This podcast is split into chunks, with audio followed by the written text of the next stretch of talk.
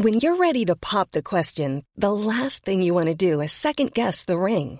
At Bluenile.com, you can design a one of a kind ring with the ease and convenience of shopping online. Choose your diamond and setting. When you find the one, you'll get it delivered right to your door. Go to Bluenile.com and use promo code LISTEN to get $50 off your purchase of $500 or more. That's code LISTEN at Bluenile.com for $50 off your purchase.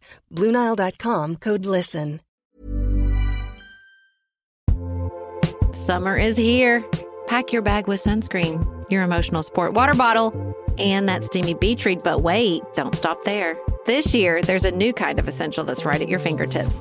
Dipsea is an app full of hundreds of short, spicy audio stories. They bring scenarios to life with immersive soundscapes and realistic characters. Discover stories about second chance romances, adventurous vacation flings, and hot and heavy hookups. And there's a growing library of fantasy series with werewolves, Greek gods, goddesses, Regency era historical fiction, and fairy smut. To explore the bounds of your pleasure, new content is released every week, so in between listening to your favorite stories again and again, you can always find something new to explore. Dipsea offers a modern approach to romance through high quality and captivating audio fiction. For listeners of the show, Dipsea is offering an extended 30-day free trial when you go to dipseastories.com slash pantsuit. That's 30 days of full access for free when you go to D-I-P-S-E-A stories.com slash pantsuit. dipseastories.com slash pantsuit.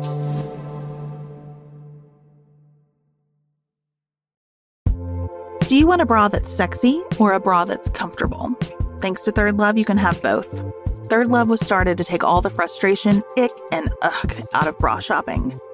That's why they make solutions for every bra problem, aka problems. Their bras make it easy to bring back perkiness you haven't seen since high school, get smoothing you know where, and have straps that actually stay put.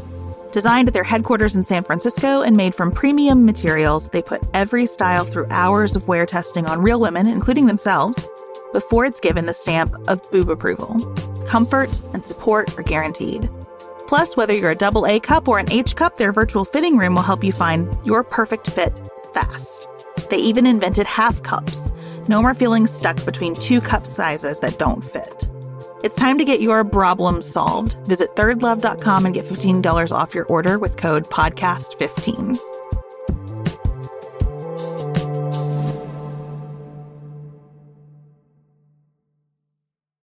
Your iTunes reviews help Pantsuit Politics move up the rankings, which spreads our love of nuance far and wide. Plus, being called the Oprahs of Nuance made my life.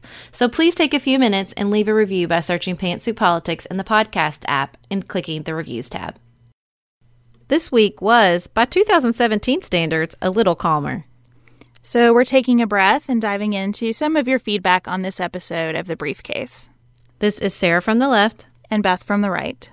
You're listening to Pantsuit Politics. No shouting, no insults, plenty of nuance.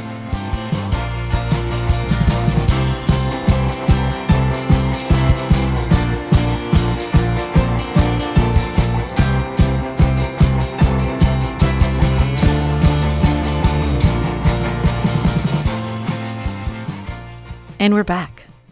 We are back. We're digesting some of what's happened this week, which has been a lot, but like nothing compared to the first couple weeks of the year. Well, I think because there's a lot, but it doesn't seem as earth shattering, which is helpful. I think that's mostly true. I do think there are people who have had an earth shattering week in some ways. That's true. That's probably always going to be true. But on the whole, at least we haven't seen I don't even know what to say, honestly. I think I'm just trying to make myself feel better. Are we just getting numb? Is that what it is? No, H.R. McMaster makes me feel better. That is a great choice. So he seems like an intellectual. So wait, well, let's let's back up. Donald Trump has nominated eight. Is he a he's a general, right? No, it's further down. He's he's got a lower ranking. Lieutenant General, I think is that Listen, right? Lieutenant? I'm not good at those things. Okay, I'm just gonna put my lack of the ranking system and all that. It's not it's not my wheelhouse. Okay, but he is, from all accounts, an intellectual and a strategist and a very smart, careful thinker. And let's just let's be real. We could use some more smart, careful thinkers in the Trump White House, as far as I'm concerned also also fiercely independent by all accounts like someone who is not at all a yes man and who requires his position to have lots of autonomy Well, and so it's I I, I don't know how that's going to go. Like I don't it, it, doesn't sound like this dude is going to suffer fools and particularly fools of the Steve Bannon flavor. So it, it from what I'm reading, it's unclear whether he'll remain on the National Security Council, right? Is have you read the same thing? I have. It's interesting. I mean, I'm I'm willing to watch this play out, right? Because I think there is so much hope in having someone who's a true professional like this in that post. So hopefully good things will come of HR McMaster. Well, and what I think is really interesting is as he's come on and we're hearing reports that he's independent and he's really sort of um, trying to make his way simultaneously to, today we're recording on Thursday. There's been all these reports that um, Secretary of State. Oh my gosh, I blanked on his name. Rex Tillerson. Thank you. It's like a it's a, a sort of a movie name, I think, movie villain name. Anyway, um, he is being shut off, pushed out, very um, not being allowed to pick his own deputy, not being allowed to do public appearances. In the past, the sec- the the State Department has taken this sort of primary role with regards to foreign policy. Doesn't look to be that it's going to maintain that way. I'm wondering how long Rex Tillerson's going to hang for that. He doesn't strike me as someone who just wants to be trotted out for the occasional appearance. But it's like, you know, that this is the problem though. When you pick someone without experience in the oh, I don't know, government, but specifically the secretary or the state department like he doesn't know what levers to pull. He doesn't understand how to he doesn't understand the organization well enough to know how to position himself or maneuver within um, these new trump guidelines. I feel like somebody better versed in the department itself would have more options. I don't know. I think it's hard to know what the source of this seeming isolation is I just wonder if he might also be relatively independent and uh, that it's not sitting well with some of the people closest to Donald Trump. You hate to even speculate, right? Because who knows? I do think that in the few public appearances he's made, Rex Tillerson has seemed fairly well informed, fairly level headed. So I, I hope that he is ultimately a force for good in this administration, but he just doesn't seem like much of a force at all right now. Um, speaking of well reasoned and uh, well informed, those town halls are going swimmingly, huh? I have been thinking a lot about this because Jane has walked into my bedroom in the mornings when I've had the news on, and there's all this crazy footage from town halls. And I've been trying to find a way to say to her, civic engagement, good, yelling at each other, bad, right? there's, there's, a way to do this. Well, I was watching the video this morning from Senator Tom Cotton's town hall in Arkansas. And it was really interesting because I was listening to the Vox podcast, The Weeds. Um, Sarah Kliff went brought came to our beloved home state of Kentucky and did some reporting on Obamacare. And Kentucky is interesting because the traditional knowledge has been you give benefits, they become entrenched, and they become popular, and they're very hard to touch particularly in Kentucky, which absolutely benefited the most from Obamacare. And you have sort of the opposite thing happening. Didn't make Obama popular. Our Democratic governor who instituted this change lost with uh, to the to a Republican governor who promised to take these benefits away. Kentucky went overwhelmingly for Trump, but she would interview these people and they would say, "Well, he doesn't mean it. He's not going to actually take it away." And it's not perfect anyway. So maybe he'll fix it because our costs uh, are so high and the cost of healthcare is still so high and all these problems haven't been fixed. Particularly, I think the idea was that um, with Medicare expansion, wait, is it Medicare or Medicaid expansion? I always get the two confused. I think it's Medicaid, but I'm not positive. Well, the, we'll just call it the expansion. With the expansion, I think they, that wrote that into law, thinking that would be sort of the less good option. And what's turned out is that people are much happier with the um, the coverage under the expansion, and to the point where she was interviewing people who were like, I, I didn't want to take a raise because then I wouldn't then I would not qualify for the expanded coverage and I'd have to go to the marketplace and it would cost me much more, which is a, the exact opposite of what particularly the Republican Party says it wants people not being motivated to work, but they were the ones who pushed for this and pushed for the marketplace. Um, because they thought it would be better. But really, what we're finding in rural states like Kentucky is there's just not enough competition, even really beyond rural states, to make the marketplace really um, produce those lower prices that we were hoping to see. But anyway, so you have these people who um, love their Obamacare but hate Obama and Democrats and voted for Donald Trump, saying he was promising to take it away. But I mean, I think what you're seeing at these town halls, uh, you know, to go around to get to where I started, is uh, you know, I think the I think you are going to see a dramatic shift from the Republican Party on this because these are red states with people livid that you might take their health insurance coverage away. And hey, for good reason. I think people are partially so livid because it's becoming so abundantly clear that there is no plan. Mm. I don't I think, think, people are plan mad. Beth, I don't think people are mad because there's no plan. They're mad because you're going to take their plan away. I mean, I guess you do hear people saying, if you can think something better, that's fine. What are you going to do? But man, that woman in Arkansas, where she was like, "What coverage do you have?" and the whole place erupted. What I think so interesting is there's so you know for people who focus on politics, there's so many things that are uh, sort of controversial about the Trump presidencies, but these town halls seem to be focused on Obamacare. Well, it's the most personal thing to any of us, right? Mm-hmm. And I mm-hmm. think I think that I think it is that there's no plan because if you're hearing they're just going to repeal this and then what? Well, that is true. scary. I mean, that's that's, that's really scary. Here's the thing. I don't know why anybody ever thought that that the Affordable Care Act was going to bring prices down because it has nothing to do with the cost of health care. It's just making sure more people are insured, and that's a good thing. Well, I disagree, but- though. There's all kinds of long term um, requirements and proposals that do you know, the idea that you are going to reward daughter, doctors for preventive care and pay for preventive care. And I think that is, there are measures within Obamacare that are attempting to, to drive down the cost of healthcare. The problem is that that's a big ask and it's going to take a while.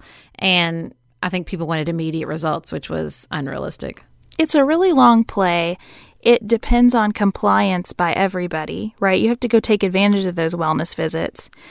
And some of those wellness incentives are a mixed bag, right? Because then you get people getting unnecessary care on the preventive side because it's in their minds free, even though it's not free, right? So it's not that I disagree wholesale with the Affordable Care Act. We've talked about this before. I think saying that you're just against ACA is like saying you're against the woods. Like there's so much in it. There are some good ideas in there. I like the exchanges, I think that's a good approach. I just also think that we still haven't done anything about the price of actual pharmaceuticals and healthcare services and healthcare equipment. And until we do that, our insurance is going to keep getting more and more expensive.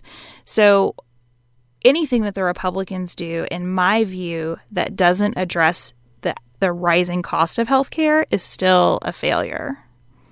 And I don't understand, you know, I don't think the idea that we're just going to give people subsidies or let them use their HSA. I mean, the people at these town halls that are livid don't have money to put in an HSA. Come on, guys. They don't have that money.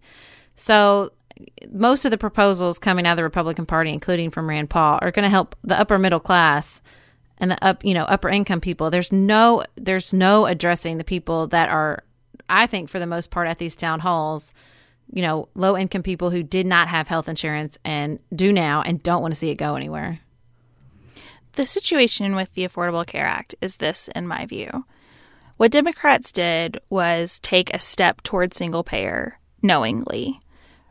The system that has been set up under the Affordable Care Act is wholly unsustainable as an economic proposition unless you use it as the first building block on a path toward single payer.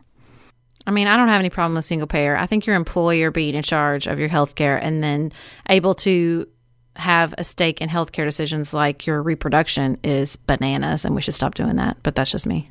Well, so then my fear about single payer is then now we're going to have like the whole country fighting about your reproductive rights and that's going to make it even worse. But putting that aside, putting that's aside true. whether single payer is good or bad, that's what ACA is, right? It's the first step on that road. And Republicans are in the horrendous position now of taking away something that's been given in order to try to fix it and make it economically sustainable if they don't want to go down the single payer path. So politically, this thing boxes Republicans into a corner that I don't know how they get out of unless they're all willing to not go back to Congress. I think that might be happening ma- eh, no matter what. I mean, I'm sorry. I know it makes me a bad person and it's not particularly nuanced, but I've got some real shouting Schadenfreude right now because I mean you had Democratic Congress people being they were getting spit on in town halls when Obamacare was getting passed, and so you know it's just maybe I won't be, I, am not celebratory, but I do think this proves Harry Enten's point after the 2000, after the election last year, which is all politics cyclical. And anybody who was cackling with glee as Democrats got pounded in town halls with the passage of Obamacare is now eating their words with Republicans getting pounded in town halls at the, at the idea of taking away Obamacare. And I don't, you know, they're not total the town hall, the whole focus of town halls is not Obamacare, but I am sort of surprised as how that is a sustained focus and sustained thing people keep bringing up. And it is hard to know how much of it, you know, that's certainly the volume of the coverage. What's really going on, I don't know. I think that every morning as I see people yelling on television, like, well, this is the interesting highlight that made the media coverage. What else are people out there saying? In a, a, less dramatic way, you know, well, that I've we're seen, not. We've had people, we've had reader or read, listeners email us and say like, "Hey, this was the town, this was the coverage of the town hall, but I was there, or, or friends of mine were there, and that's not what it was like." And um, a, a, regular listener of the show, Leslie, was talk uh, was sharing the her representative, like a little girl was putting a Valentine under the door, and the secretary opened the door, and the little girl knocked down, and the secretary fell, and they like put out a press release like the secretary was being attacked, and there was video, and that's clearly not what was going to happen. I mean, it sounds like one big central theme of these uh, across the town hall is you will listen to us, like we will not be ignored, and you know, postponing the town halls or not ans- having people you know, for the first month of the Trump administration, ring through to busy lines and full voicemails wasn't helping the situation any. I really appreciated talking about Tom Cotton, the way that he said, I don't care if you're a paid protester or, you know, if you're out of district or whatever, like your voices are important. You're Americans, you're Arkansans. I thought that was the way that Republicans should handle this. Did you like when Mitch McConnell told people that the winners make policies and the losers go home? You know, I'm just not going to say anything about Mitch right now because I don't have anything kind to say. Oh, I mean, he, uh, sometimes I think he's sly like a fox, and sometimes I think that he's just a mean person. Sometimes he says things, and I'm like, how did you think that was going to land, friend? Like, I don't know. He's had power too long. Mm. That's what that is. He's been there too long. Yeah. Wasn't that the truth? Awaken someone in Kentucky to rise up and challenge Mitch McConnell, please. Oh, That's what please. we need. Anybody. So, um, we do have a correction to make to our FEC coverage. Yes, we talked about how the FEC is three Democrats, three Republicans, one Democrat stepping down. And I think that we made it sound as though President Trump could appoint a Republican in that seat. He could not. It has to be a Democrat. The issue is what are that what are the values of that person and is it a person that Senate Democrats would be comfortable with or would he just kind of go off on his own and find someone who's more in line with his position? But the FEC does have to be um, balanced from a party perspective. Summer is here. Pack your bag with sunscreen, your emotional support water bottle and that steamy beach read. But wait, don't stop there. This year, there's a new kind of essential that's right at your fingertips. Dipsea is an app full of hundreds of short, spicy audio stories. They bring scenarios to life with immersive soundscapes and realistic characters. Discover stories about second chance romances, adventurous vacation flings, and hot and heavy hookups. And there's a growing library of fantasy series with werewolves, Greek gods, goddesses, Regency era historical fiction, and fairy smut. To explore the bounds of your pleasure, new content is released every week, so in between listening to your favorite stories again and again, you can always find something new to explore. Dipsea offers a modern approach to romance through high quality and captivating audio fiction. For listeners of the show, Dipsea is offering an extended 30-day free trial when you go to dipseastories.com slash pantsuit. That's 30 days of full access for free when you go to D-I-P-S-E-A stories.com slash pantsuit. dipseastories.com slash pantsuit.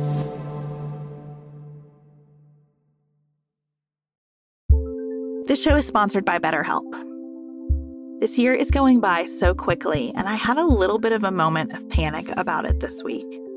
I thought to myself, I'm losing track of time. It's going so fast. It's going to be December before I know it. My kids are growing up, and I just kind of was spinning out. And I stopped and I closed my eyes and I pictured my last therapist, who I haven't seen since the end of 2020. But I remember the way he talked me through these issues, and I sort of channeled his energy and put my feet on the ground and thought, this is just how time feels now, and there's nothing wrong with that or right about it. It just is. But those skills that I learned in therapy are so important to helping me take a second to celebrate what's going right and decide what I want to adjust for the rest of the year. If you're thinking of starting therapy, which I cannot recommend enough, give BetterHelp a try. It's entirely online, designed to be convenient, flexible, and suited to your schedule. Just fill out a brief questionnaire to get matched with a licensed therapist and switch therapists at any time for no additional charge.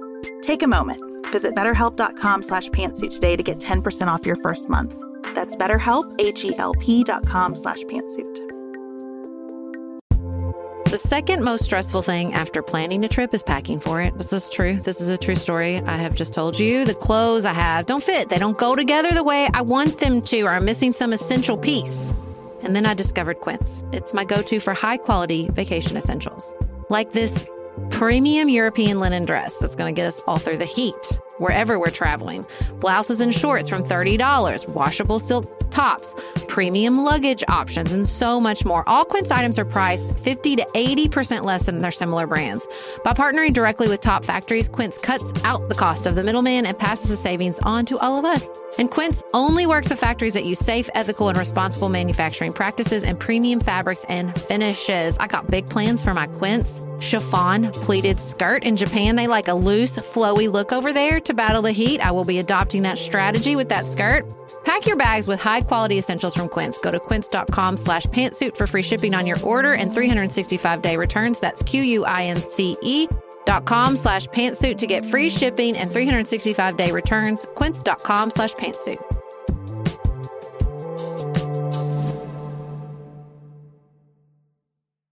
So we also had um, President Trump remove the executive guidance under the um, Department of Education, I believe. Was it under the Department of Justice or the Department of Education that these guidelines came out? Maybe it was the Department of Justice. I don't remember. With regards to um, students and schools under Title IX being allowed to use the uh, bathroom of their gender identity. Thoughts on that? Well, first, it might be worth saying that we are recording this very, very late at night. So if you are hearing greater than usual, I can't remember. That is why. um, on on the bathroom issue, here's what I want to say. I think no one believes more passionately than I do that people should all go to the bathroom where they want to and be safe in doing so. So I I am fully on board with that concept I don't, I don't want to judge where anybody uses the bathroom. Personal choice, you do you. I cannot believe that we need laws to tell us that that's okay or that anyone wants to make laws to say that it's not okay. I, I, I just feel like we've lost our minds about bathrooms. When President Obama decided that schools had to deal with this issue in a certain way, I knew that this was going to be trouble, right? And said so at the time on our podcast. And this again is why doing these types of things by executive order does not work because they get undone quickly. And so, my statement on this is batter up, Congress. What are you going to do in terms of protection of transgender rights? Only through Congress can this problem get solved and be put away permanently. Well, I disagree that only through Congress can this problem get solved because somebody most certainly will sue and ask for an interpretation from the courts about Title IX. And that's my biggest beef with this idea of like, well, we should just let states decide.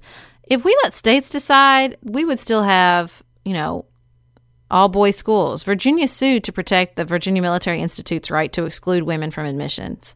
And all kinds of sues, de- states across the country defended education um, institutions' rights to discriminate or to um, follow less strict standards with regards to sexual harassment.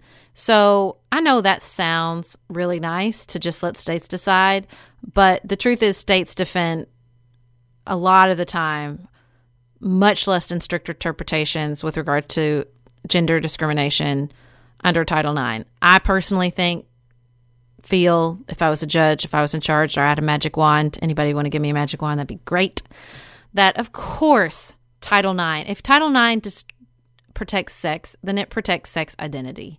I mean, I don't understand how you could interpret that differently. But I mean, I do, I guess, but it bugs me. And so the idea that we'll just let the states decide, I mean, that's fine. We don't have to do it by executive order, but it most certainly will be decided by the, for the courts. Because if you think Congress is going to tee up for this one, then when they can't get big stuff done, yeesh. The worst thing about it happening through the courts, and I don't disagree with any of the analysis that you just walked through, if it gets done that way, then I think we're going to have another Roe versus Wade situation where states are going to try to chip away at it and it, and the public is going to be resentful of it. I mean, can we not just agree as a society that we are finished discriminating against people on this basis? I feel like culturally we're kind of there. It's just a small minority of people who keep hammering away at this stuff. And again, I hate that we have to have laws telling us to just treat each other as human beings. I really do. But if we well, do, think- let's get on with it. Let's make those laws and move on. But I don't want to let the executive branch have control over who goes to the bathroom where and what kind of protection they receive in their schools. I mean, this is children. It's just, it makes me very mad that this is where we are. Well, I think, I, you know, I just read This Is How It Always Is, which is an amazing book about a transgender child. Spoiler alert, they kind of try to keep it secret. That's what the book's about, okay?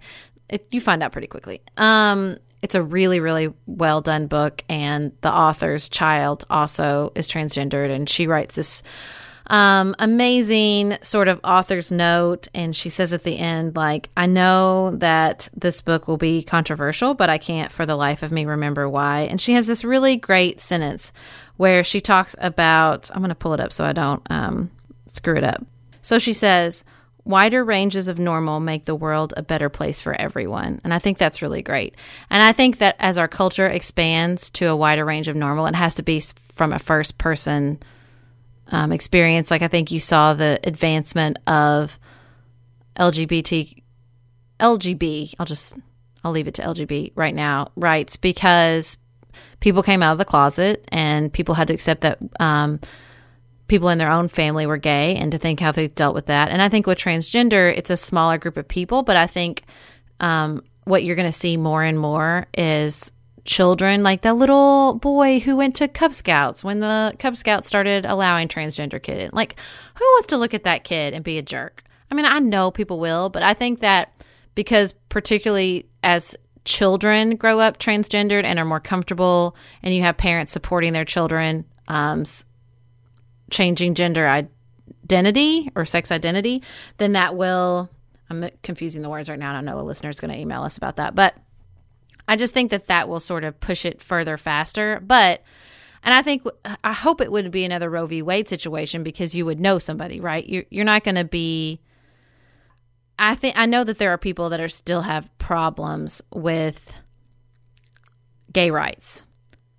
But I think the reason you hear, hear all this religious freedom is they know that it's not okay to be against gay rights anymore, that our culture has shifted because so many people know and love gay people and really just don't want to stand for it anymore and changing generational ideas. And I think that will happen with transgender. And I think the reason it's different than Roe v. Wade is for better or for worse, and I hope this eventually changes since it's, you know, depending on the statistics you look at, about one in three women by the age of 40 have had an abortion, but women don't share that. And I think you would see a change in the sort of the culture wars regarding abortion if more women um, said, "Hey, look, that happened to me. I had an abortion. You know me. You love me. You know I have I have kids now and I love them, but I just couldn't do it then, and I'm not a bad person." I, I think about that speech from NARAL where she said, "It's not bad girls have abortions and good girls have family. It's all the same girl, just different points in her life." And I, I mean, I just think when our culture, when those people people with different experiences come out of the shadow and we have that wider range of normal, that's where things really start to shift. And sometimes the laws are in front of that, and sometimes the laws are behind that. But the idea that like laws are going to solve that is probably not great, but we have to they have to be involved at some point. They have to be there to protect people until the culture catches up or to push the culture a little bit further. And I think that with transgendered rights in particular, you're going to see that. I mean, we've already seen it faster than I would argue even gay rights happened. My broader point is that we are better off when we do these things through the legislative process than the judicial process. Mm-hmm. And I hope that this happening and what I hope will be the public outcry about it will push Congress to act on this point. Oh, you're so optimistic about Congress these days. I don't know why, but I'm not really right. optimistic, but I'm just becoming more determined that we're not, you know, if if Congress were full of women, everybody would be saying things like we don't send you up there to just look pretty. And that's kind of what I feel right now. Like get uh. something done. You know, what where a lot of the problems that we have right now are because Congress has been sitting around for the last 10 years or so really playing games that only benefit the people who are there. And I say this against the backdrop of our numerous discussions about how we have to have more grace for politicians, and I want to have that. But I also need this body to get busy and not leave us at the hands of any executive the way that they have over the past two presidents. Well, speaking of getting busy, do we have time for a little bit of feedback? I think that we do. Um, so the first thing we we received a message from Elizabeth about our episode on Tuesday, where I explained part of the reason that I'm conservative is because I don't like elevating people's positions over each other. So to me, when the collective we kind of has to make a decision, we're in this position of deciding whose opinion matters more than someone else's opinion. And Elizabeth says, Isn't that a cop out? if you don't have a collective we deciding things, how or why do we have a government? Are there not a time when facts and data that say we should do X and thus we do X? Yeah, there there is. I mean, that's why I'm a conservative, not a libertarian. I don't look at this as a blanket proposition, more as a guiding principle. So to me, when we can leave decisions in the hands of individuals and then communities, and then states, right? And you know, the federal government to me that that idea of the big broad collective we that has such a diversity of needs and interests um, that should be our last resort. Now, there are times when that last resort is appropriate, lots of times. It's just that I start from the place of how do we keep decisions localized because at a very fundamental level, I think that people should have as much control over their own lives as possible. You know though? I, I, it's almost like we can't get to that, to the, um, leaving the decisions anywhere because we really don't give anybody the benefit of the doubt or grace when it comes to decisions from the top down. We don't assume good intentions with the federal government, with the state government, with the local government, or with other individuals. Like nobody's assuming good intentions right now. I was reading this really great thing about how Donald Trump, you know, Democrats want to get mad at the top percent, but what Donald Trump tapped is like the the people right above the poverty line who are just pissed that they're barely getting through, but the people they see these people daily below them that are quote unquote getting handouts. It's like, you know, we don't give that from the tiniest to the biggest with regards to other people's decision making. It seems like as a culture, we're in a space right now where nobody gets the benefit of the doubt or any sort of assumption of good intention. I think we also don't take any responsibility for anything.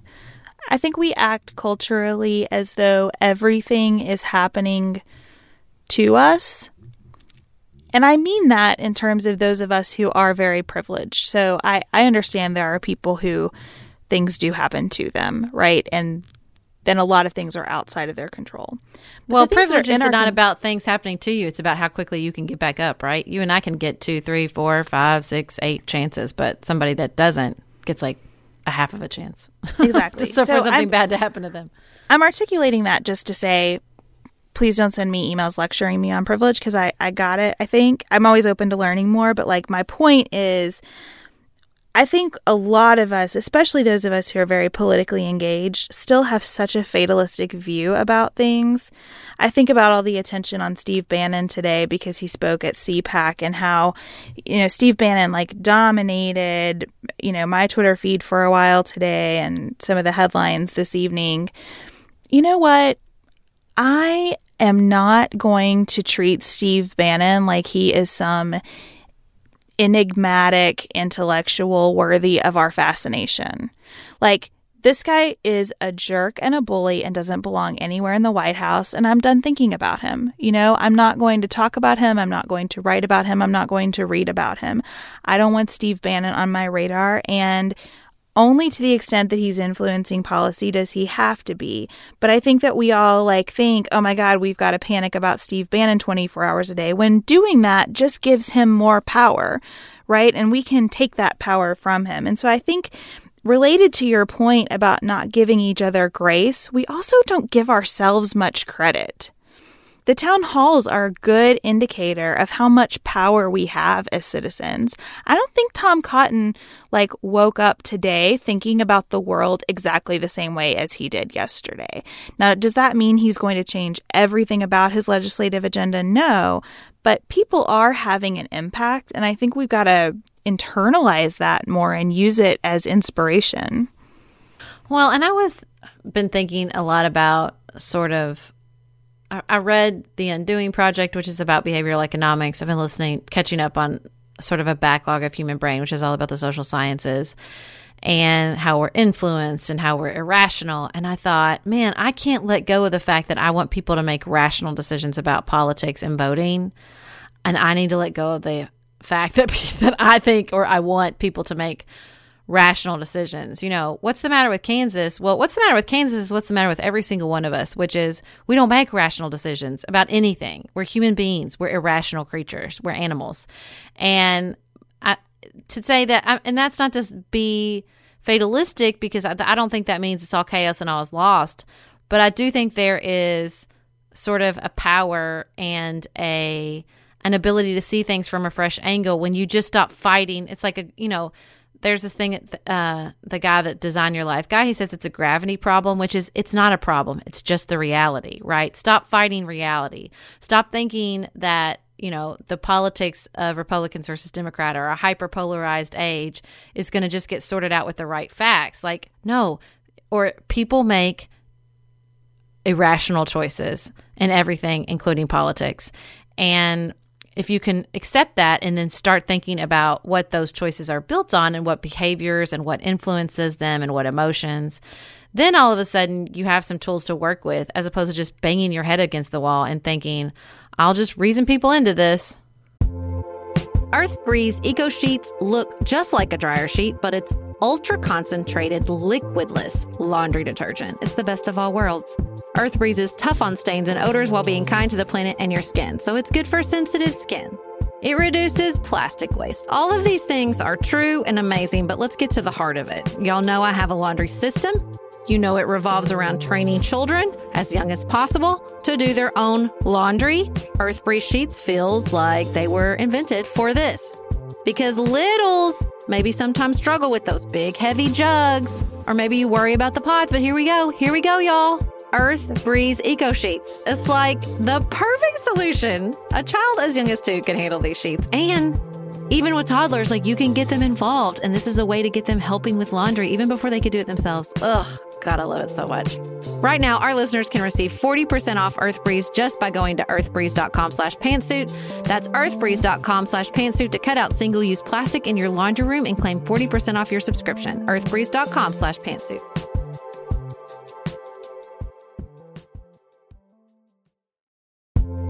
Do you want a bra that's sexy or a bra that's comfortable? Thanks to Third Love, you can have both. Third Love was started to take all the frustration, ick, and ugh out of bra shopping. That's why they make solutions for every bra problem, aka problems. Their bras make it easy to bring back perkiness you haven't seen since high school, get smoothing you know where, and have straps that actually stay put. Designed at their headquarters in San Francisco and made from premium materials, they put every style through hours of wear testing on real women, including themselves, before it's given the stamp of boob approval. Comfort and support are guaranteed. Plus, whether you're a double A cup or an H cup, their virtual fitting room will help you find your perfect fit fast. They even invented half cups. No more feeling stuck between two cup sizes that don't fit. It's time to get your problem solved. Visit thirdlove.com and get $15 off your order with code PODCAST15.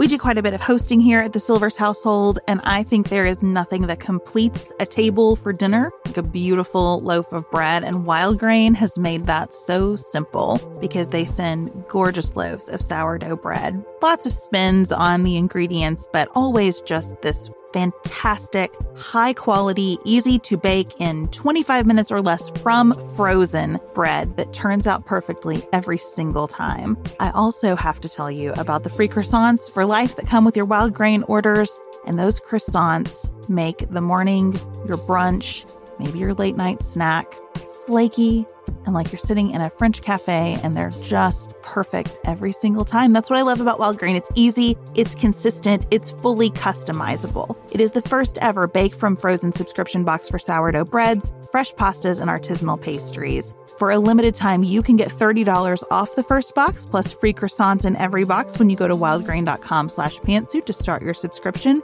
You heard me. Free croissants in every box and $30 off your first box when you go to wildgrain.com slash pantsuit. That's wildgrain.com slash pantsuit, or you can use promo code pantsuit at checkout.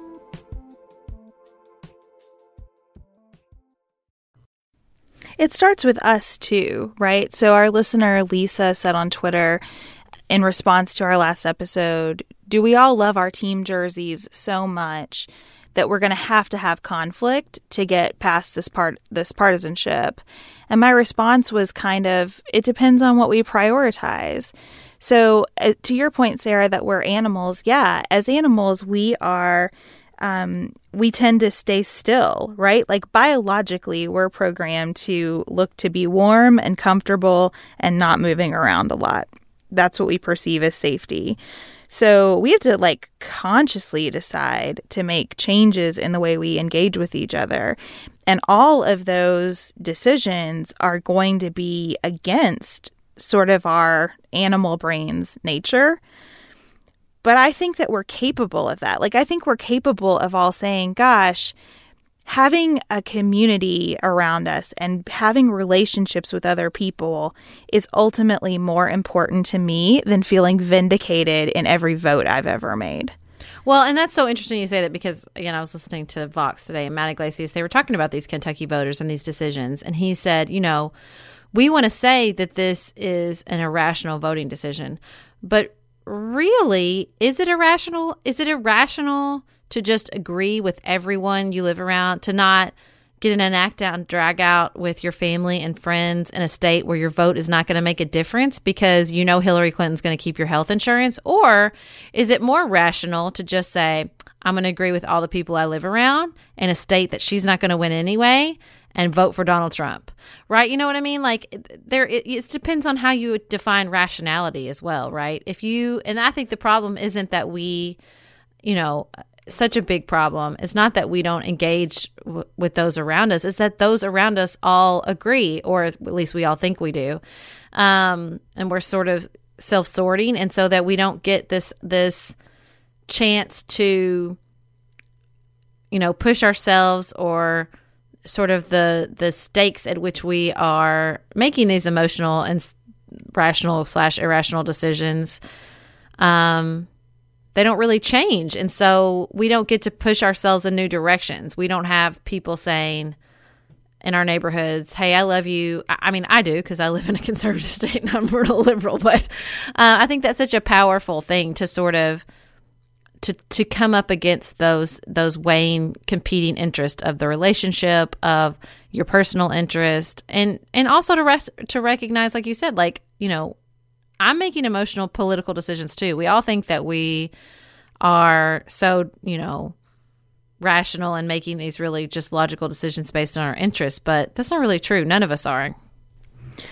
Well, and I think what that effect produces, that sense of community, it, it produces like two distinct cohorts. So it's the people who go along with it because that makes sense to them. And then the people who totally rebel against it. It makes me think in Kentucky about people who make a big production of being Duke basketball fans just to be difficult because everyone else, you know, swears allegiance against Duke forever. So you get people, depending on your location, right? You have sort of the prevailing thought of the cohort, and then the people who are totally rejecting it. And where's the middle? And that's what's happened, right? The middle has just dissolved. So the hardest thing in some ways to be right now is moderate because you don't have anybody to hang there with you on a lot of issues. This kind of gets to something that Autumn said to us. Autumn has a psychology background and wrote to us about Trump rallies and my real confusion about what Trump supporters must be thinking about his uh, post election rally in Florida. She says Trump did and is doing a great job of creating an in group and an out group. The separation is created the separation he created throughout his campaign is still continuing to perpetuate, i.e., calling anyone who is not with him fake news or disaster. Um, it it takes away the ability of individuals who he's who he has identified as in the in group to think rationally. This is a huge area of study in social psychology. Oh, that was a great point. No, definitely, I agree and that sort of you're with him or against him dynamic is is really starting to play out and that's what we spent a lot of time talking about on Tuesday I think why are people who weren't really with Trump starting to be defensive of him why are his approval ratings among Republicans so high I think it's because you have sort of the resistance and you got to be with the resistance or against the resistance. And then you've got the Trump people and you got to be with them or against them. And nobody really wants to be in that no man's land in between. It's uncomfortable. So I finally got our book club selection, "Strangers in Their Own Land," and I highly recommend. I just started it, and I'm going to try to finish it up. Um, and I wanted to put in a little plug for them. If this this this conversation we're having right now is interesting is interesting to you, then the book our Pantsuit Politics book club on uh, Google Read or Goodreads picked will definitely interest you. And hopefully, we're going to have a discussion on the podcast about the book in probably the next week or so. So you still have time. Go read Strangers in Their Own Land. It's really good. So we have a lot more interesting feedback, but we've already doubled the length of what we try to aim for on our Friday episodes. This is becoming a pattern, Sarah, with the length of our conversations. Yeah, and um, Nicholas gets mad. With apologies to Nicholas, we will start to wrap this up. We want to thank Stephanie and Charlotte sincerely for supporting Pantsuit Politics all of our subscribers. You are so important to us, and we feel so fortunate to have the support of our community, especially Melissa, Tracy, Tracy, Ashley, Audrey, Christine, Nicolette, Paige, Sydney, and Priya. Thank you for being our all star subscribers. We are working on our audio diligently. We appreciate all of your messages and encouragement around that, and particularly those of you who've reached out with offers to actually go to work yourself, including Stas in Australia. It is amazing amazing to me that someone in Australia is willing to roll up his sleeves and pitch in on this show. So thank you so much. We will be back with you on Tuesday. Until then, keep it nuanced, y'all. Thank you to our producer, Nicholas Holland, and to our Chief Creative Officer, Dante Lima, for all the work they do to make Pantsuit Politics possible, and to all of you for making this community so special. Remember to like us on Facebook, follow us on Twitter at Pantsuit Politics, or Instagram at Pantsuit Politics. Please leave us your feedback and send us your ideas for show topics and pantsuit primers on social media, or you can email us at sarah at pantsuitpoliticsshow.com or beth at pantsuitpoliticsshow.com.